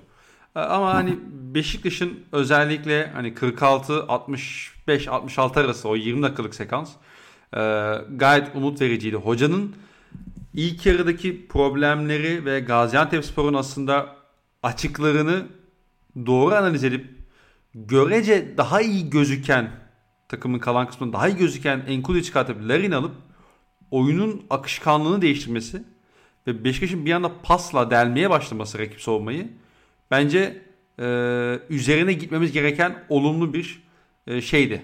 O yirmi dakikalık bölümdü yani. Ki zaten öyle. Biliyorsun Larin'e oyuna girerken hem Sergen Yalçın hem e, Murat Şahin bazı şeylerin üstüne e, basarak bir şeyler anlatmaya çalıştılar. Hani belli şeyleri vurguladılar ki demek ki hani e, Larin'e oyuna girdikten sonra etkinliğinden anlayacağız ki hani bu oradaki boşlukları e, vurgulamışlar anladığımız kadarıyla ve hani Kyle Larin de tabela yapamasa da ya da Beşiktaş orada sonucu gidemese de e, gayet keyif verici bir yirmi dakika oynadı. E, ayrıca da Gaziantep'in yani saat on on bir olsa bile sıcağını da hesaba katmamız gerekiyor diye düşünüyorum bu maçı yorumlarken. Tabii tabii. Yani iki üç tane direkt tabela aksiyonunun içine girdim. Şey de kıymetliydi mesela. İlk yarının sonunda Gezzel'e inatla Sergen Yalçın yanlış yerde konumlandığını söyledi. Evet. İkinci yarıda daha böyle merkez, hani içte işte sağ iç boşlukta çizgiden koparak iç boşlukta topu aldı Abdurrahman. Ama şimdi şöyle bir şey var.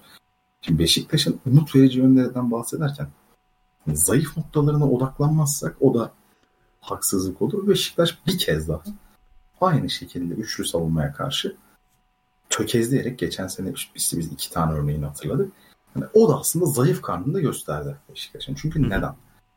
Yani Kenan sırtı dönük oyunu, bağlantı oyunu olan bir oyuncu olmasına rağmen Beşiktaş ilk yarıda yani Enkudu'yu boşluğa sokamadı ve bu problemi yaşadı. Hani Batshuayi o yönde alışkanlığı olan bir oyuncu da değil. Belki kazanabilir çünkü hani bilmiyorum bunun üzerine ne kadar oldu işin açığı. O kadar donanımlı değilim Batshuayi'nin kariyeri hakkında ama yine bu problem yaşanabilir.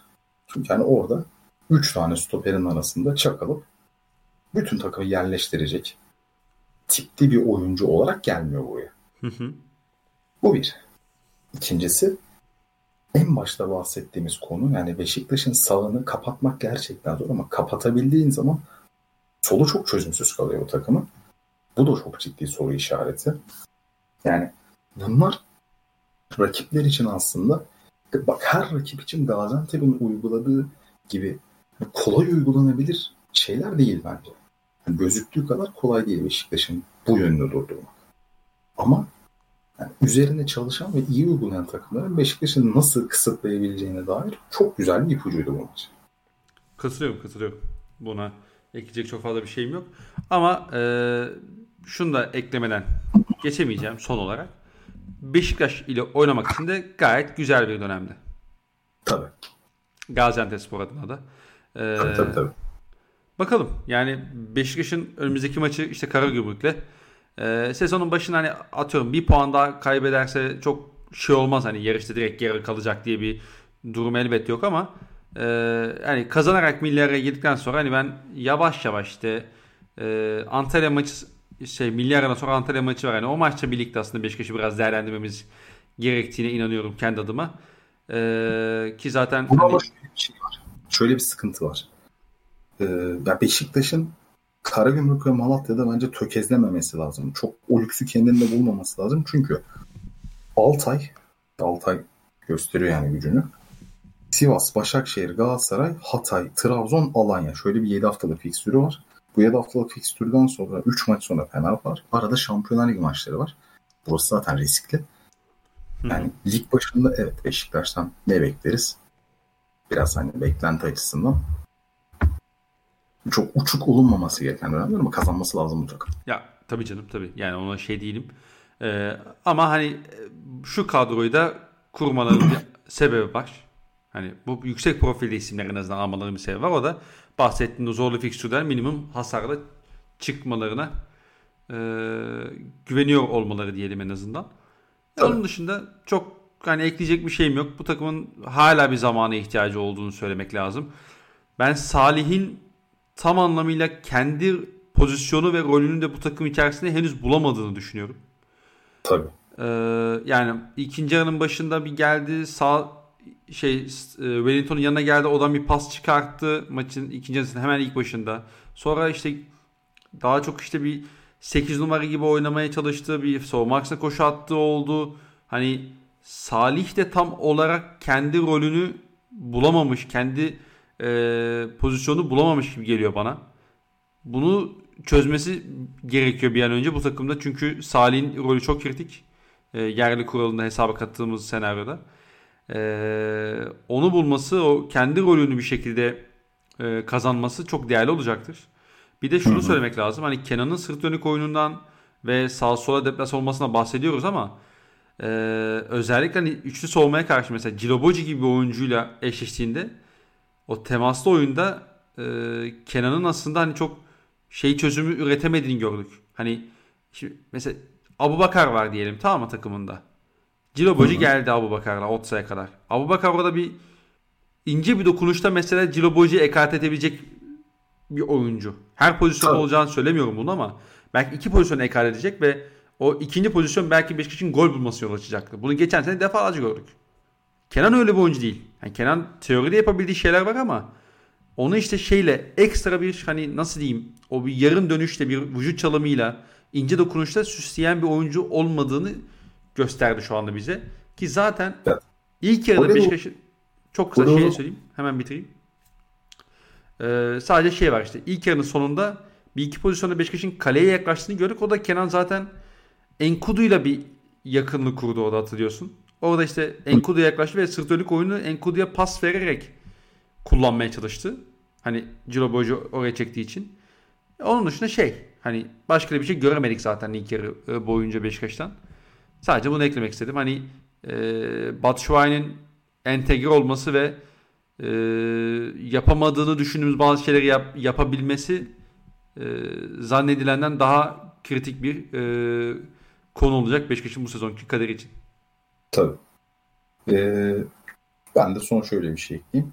Şimdi taraftar şeyidir, reaksiyonudur yani. Hani biraz taraftarın doğasıdır. Tepkiler anlık verilir. Mesela bu maçtan sonra tekrardan Beşiktaşların tamamen, yani çok önemli bir kısmının tamamen hayır abi Enkudu değil bu takımda Larin oynara döndüğüne eminim. Yani yarın tekrar Enkudu'nun tekrar e, yeniden yani çok verimli olacağı maç gelecek. Larin'in belki silik kalacağı maç gelecek. Bence maç ve rakibin tarzıyla tercih ettiğinle alakalı bir durumda bu. Hı hı.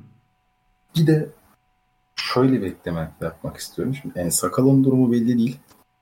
Eğer Ensakala Allah korusun futbol hayatını kısa vadeli veya orta vadeli veya uzun vadeli etkileyecek bir durum yaşarsa ve Beşiktaş hani sol bekte Ensakalasız bir plan yaparsa, umuyorum böyle bir şey olmaz oyuncunun sağlığı için, ama Ensakala'nın sürekli zaaflarına odaklanılıyor. Hak da veriyorum, insanlar daha iyi bir oyuncu arıyor olabilir ama bu sefer ekstra şeyler kazanmadan onun getirdiği işte atletizmi, geçiş savunması avantajını, bazen uyuyor olsa da fiziki olarak hani ters kademeye falan uygun oluşunu, doksan dakika oyunun içinde kalışını falan, yani bunları da kaybedebilir Beşiktaş. Bu çok fazla göz önüne alınmayan ama zamanla kendini gösterebilecek bir problem olabilir. Hı hı. Yani tabii ki her şeyden önce sağlığı için bu adamın, umuyorum herhangi bir problemi olmaz. Eğer oyunuyla alakalı bir sıkıntı varsa, oynamasıyla alakalı, doğal olarak biz de kadro falan konuştuğumuz için yani bunu da göz önüne almak durumundayız. Beşiktaş orada sorun yaşayabilir. Bilhassa Şampiyonlar Ligi'nde, bence ligde de. Katılıyorum.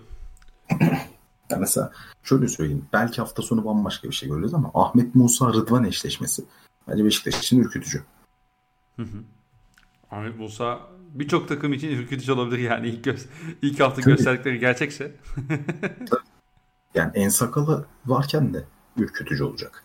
Herhangi bir oyuncu varken de ürkütücü olacak. Ama hani bilmiyorum bir maçlık mı? Bir maçlık olduğunu da düşünmüyorum. Geçen sene işte Şubat'tan Mart'tan sonra özellikle yükseldi bu durum. Benim düşünce haznemde değil. Zaten hani grupta da konuşuyoruz. Yani çok güvenilirlikten uzak gözüküyor Rıdvan şu anda. Evet evet. Yani bu yani çok kıymetli çünkü altyapıdan yetişmiş bir oyuncu. Geçen sene sekiz on maçlık bir sekansta gerçekten sahaya varlığını koymuş, hissettirmiş bir oyuncu. Beşiktaş'ın kendi değeri. Beşiktaşlar tabii ki her zaman Rıdvan'ın daha iyi olmasını isteyecek doğal olarak. Daha da iyi olması lazım ama. Yani evet. Herkes... Yani şu anda Rıdvan'ın Ensakal'ın arkasındaysa bunu e, bunun altında başka bir şey aramamak lazım abi. Rıdvan Rıdvan'ın kendi hatasıdır o zaman o. Yani hatasıdır, başka bir problem vardır bizim bilmediğimiz, bilmiyorum ama yani Beşiktaş'ta bugün Ensakala oynuyorsa, yabancı kuralın olduğu bir dönemde bile Ensakala tercih ediliyorsa ve hatta ve hatta yerli kuralını e, şey yapabilmek için hani e, ihlal etmemek için Gezzal'i çıkartıp oraya töreye almayı bile göz alıyorsa hoca Rıdvan yerine, oturup bu işi Rıdvan üzerine yorumlamak lazım bence. Ya, hoca Rıdvan'a taktı diye değil. Hoca Rıdvan'a niye taksın abi? Adam o, o oynattı yani. O, o ilk on birde. Al, sen, forma senin dedi geçen sene.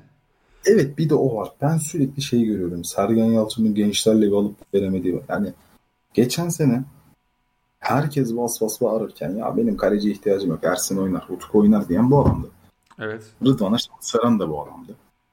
Mantıksız geliyor bana.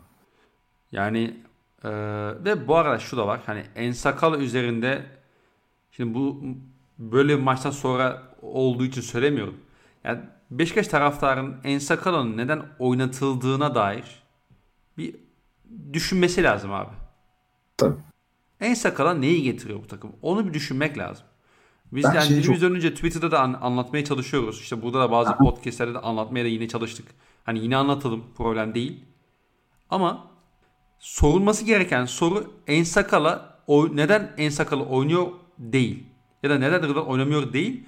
Beşiktaş'ın neden Ensa Kala'nın oynaması ihtiyacı var bence sorusunu sormamız lazım. Yani eleştireceksek sol bekin sol bek rotasyonunun totaldeki kalitesizliğinden bahsetmemiz lazım. Tabii. Ama bugün itibariyle sağlıklı bir Ensa Kala maalesef sağlıklı bir Rıdvan'ın önünde. Bu kadar basit. Şöyle, insanların neden Ensa Kala'dan daha iyisini istediğini anlıyorum ve sonuna kadar hak veriyorum. Tabii ki herkes daha iyi bir oyuncu ister orada. Hani daha böyle top emanet edilebilir bir oyuncu ister. Ama şöyle bir örnek vereyim. Mesela geçen maç çok fazla kişi de gördüm. Ensa Kala'nın istatistikleri. Şu kadar top kaybetmiş, inanılmaz şeyler falan. Okey, doğru. Bir de Rıdvan'ınkine baksanıza.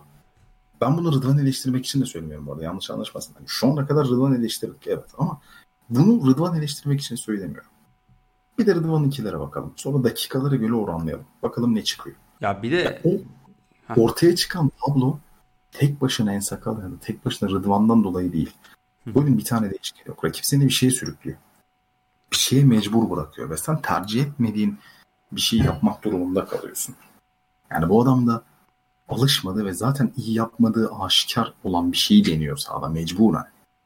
Ha dersin ki hayır, benim sol bekimde bunları yapabilen bir oyuncuya ihtiyacım var. Ben böyle birini görmek istiyorum. Sonsuz saygı duyuyorum. Ama Ensa Kala yerine Rıdvan koyunca da Rıdvan yerine Ensa Kala koyunca bir şey değişmiyorsa o zaman tercih sorgulanmamalı. Yani bunun üzerinden sorgulanmalı en azından. Başka şeylerden söylersin. Çünkü biz her şeyi en iyi biliyoruz değil. Alim değiliz. Yani biz o Ensa Kala biz Rıdvan'dan daha iyi dedik diye kesin öyle olacak diye değil. Sadece hani bu şekilde kurulan mantıkta bir korelasyon olduğunu düşünmüyorum. Ya bir de senin sabit ki Rozi abi. Ha, hani, bir de. Hani sol bekin bir de Rıdvan olsun, düzenli şekilde Rıdvan olsun istemez. Hani iyi olduğunu varsayalım bu arada Rıdvan'ın. Hani Rıdvan geçen sene o bahsettiğin sekiz on haftalık periyottaki gibi oynuyor. O seviyeye tekrar geldi diye varsayalım. Abi sen bütün maçlarını iki tane savunma zaafı olan ee, sürekli arkasına adam kaçıran bekle oynayamazsın ki. Kısa. Kısa. Rıdvan bir yetmiş dört diyor. Yalan. bir elli sekiz falan Rıdvan. Ya Rıdvan hani bir seksen de olsa nihayetinde kısa yani. Mesela şöyle bir şey var. Ben ileride bunun giderileceğini de düşünmüyorum.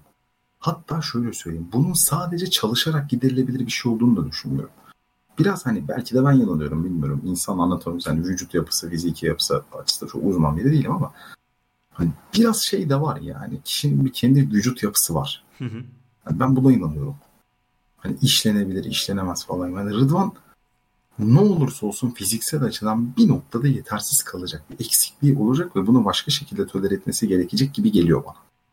Rıdvan Beşiktaş seviyesinde oynayacaksa yani A, A takım şey e, ilk on bir oyuncusu olacaksa sol bekte bize bazı sekanslarda gösterdiği işin hücum sahasında yapabildiği işleri keskinleştirmesi lazım. Tabii. Savunmada da pozisyon almasını bilmesi lazım. O zaman Sergen Yalçın'a işte Sergen Yalçın'dan sonra X bir hoca şunu diyebilir. Ben Rıdvan'ı oynatacağım. Rıdvan'ın getirdiği şunlar var. Zaaflarını bu şekilde kapatmaya çalışacağım diye düşünüp tabii bir yol haritası çizebilir. Ama bugün itibariyle maalesef Rıdvan oynamaz. Maalesef. Şey konusunda ben çok katı değilim ama. Orada bir virgül koyayım. Biraz mevcut yabancı sınır üzerinden de. Geçen sene iyi dediğimiz o altı sekiz haftalık falan bir bölüm vardı ya. Hı hı. Onu oynarsa kullanılır ya. Hani ya kullanmaz ya, demiyorum. Elbette kullanır. Senin için demiyorum ya. Gene. Yani yine zaaflar getirecek mi? Getirecek ama yani şartlar ortada. Kusursuz doğru kusursuz yapı kurmak çok mümkün değil. Yani o topu o seviyeye tekrar dönse belki Ensa Kala'dan daha fazla kullanır. Yani Ensa Kala iyi olursa inşallah. Ensa Kala'dan daha fazla kullanacak belki. Çünkü hani sınır da ortada. Hı hı. Ama o seviyenin de uzağında şu an. Ya evet, beş yani şey var işte. Rıdvan şu anda Ensakala üzerinden yaptığınız eleştirileri giderecek ya da onları iyi yapacak düzeyde de değil. Evet. Yani sen diyorsun ki mesela ya Ensakala şurada ortayı kesemedi, out attı. E Rıdvan da kesemiyor şu anda. Rıdvan da kesemiyor. Ensakala işte şuradan o topu iyi çıkartamadı. E Rıdvan'ın son yirmi dakika girip kaç tane hatası var? Beşiktaş'a şey pas hatası var, top kaybı var. Gaziantep'e e, şey verdiği, hani geçiş şansı verdiği mesela. Tabii geçen sene şeyi vardı mesela. Çizgide aldığı, hatta geride yani önde dedi.